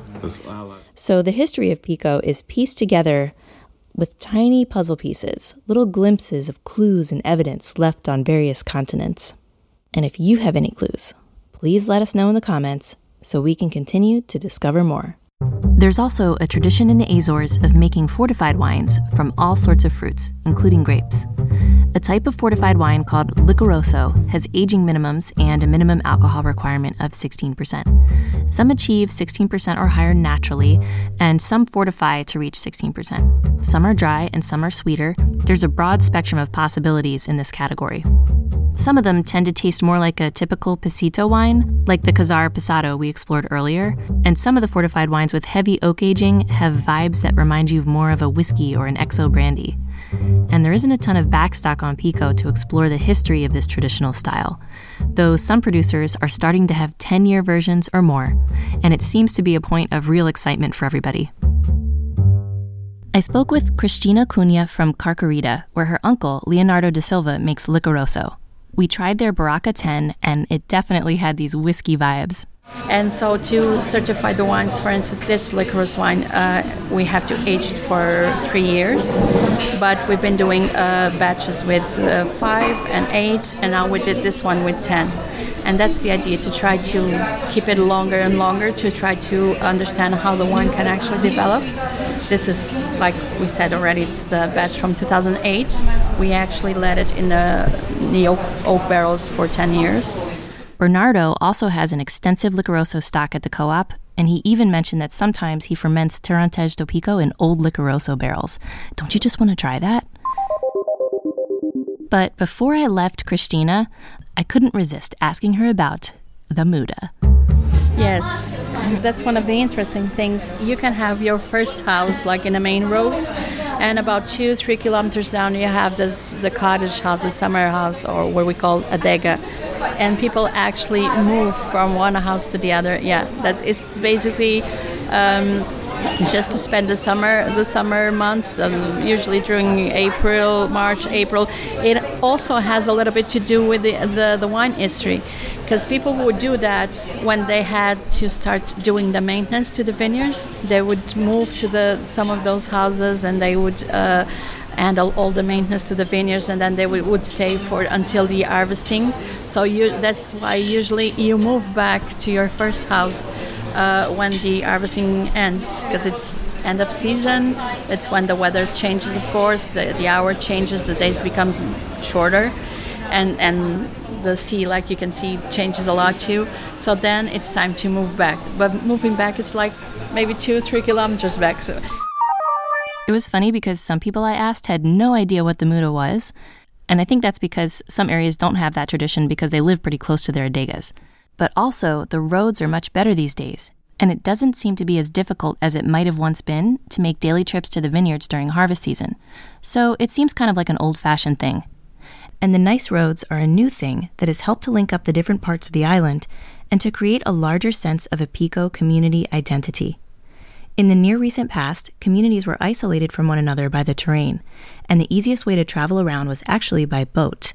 Monica illustrates this point with a story about her mom. My mother was born 74 years ago, and she was my grandmother who was here having problems for the birth of my mother. So they called a doctor from Roque, that was the main town, and the doctor came by boat to come quicker. I also caught up with Marco Faria from Curral Atlantis.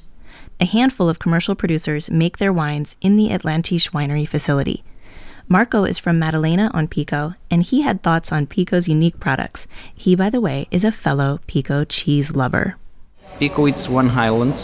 We have nine islands. It's some, it's nine rocks in the middle of the Atlantic. So you you, you have to have uh, to make a different thing. Nine rocks in the ocean. A great description of the Azores Island group. Well, on at least one of these rocks, some very intriguing wines are being made. And that brings us to the end of our journey on Pico Island. As always, thanks for listening. If you get to Pico, don't forget to wear your big boots under your tramping trousers. And unless otherwise noted, these interviews occurred in late 2021 and they captured the late 2021 story of Pico. Now, I observed a very dynamic scene on Pico, and from what I saw, there will probably be a lot of change and many more players in the coming years. I hope you learned something today about this fascinating island in the Atlantic, especially you, Wee Dram. And most of all, a special thanks to all the people who shared their stories. In order of appearance, we met Vanda Supa, the Director of Environmental and Climate Change at Pico. Monica Silva Goulart. She's an architectural expert of the Pico Island Vineyards. Paulo Machado at Insula and Azores Wine Company. Dr. Joy Ting, the enologist at the Winemakers Research Exchange. All their experiment results are posted online at winemakersresearchexchange.com. It's an incredible resource. We also heard from Antonio Maçanita at Azores Wine Company. Antonio also provided a ton of historic and scientific context, and he pointed me to quite a few sources and also did a bunch of translation along the way. So, an extra thank you to you, Antonio. We also heard from Katia Laranjo from her new wine label Etnam, Andre Ribeiro and Ricardo Pinto of Entre Pedras, You Guys Rock, Jose Eduardo and Luisa Terra at Pocinho Bay, Bernardo Cabral, the Pico Co-op winemaker, Fortunato Garcia at Czar, Tito Silva at Cerca dos Frades, translated by Fortunato Garcia, Lucas Lopez Amaral, translated by Paulo Machado, and Filipe Rocha from the Azores Wine Company. Filipe is an all-around hospitality leader in the Azores, and he was instrumental in connecting me with many of the voices in this episode. So, a double thanks to you, Filipe. We also heard from Cristina Cunha from Carcarita and Marco Faria of Curral Atlantis. Obrigada.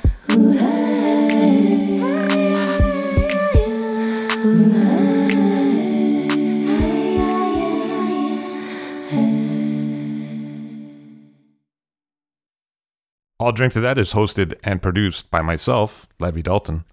Erin Scala has contributed original pieces. Editorial assistance has been provided by Bill Kimsey. The show music was performed and composed by Rob Moose and Thomas Bartlett. Show artwork by Alicia Tenoyan.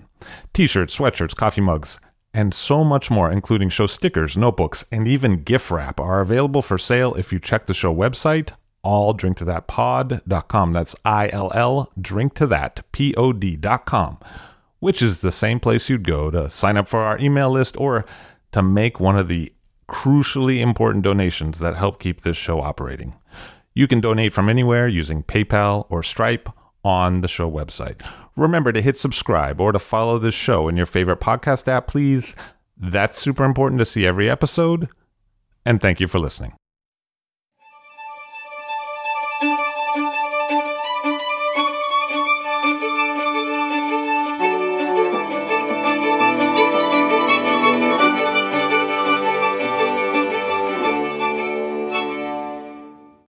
Today we've been speaking about vineyards in lava, and I want to take a moment here to note the passing of Andrea Franchetti, the owner of a pioneering winery on another volcano, Mount Etna. Levi interviewed Andrea Franchetti back in 2014 for episode 186 of this program. In this excerpt from their conversation, Andrea spoke about searching out new regions and what that means for winemaking. Uh, I mean, what is a very good wine?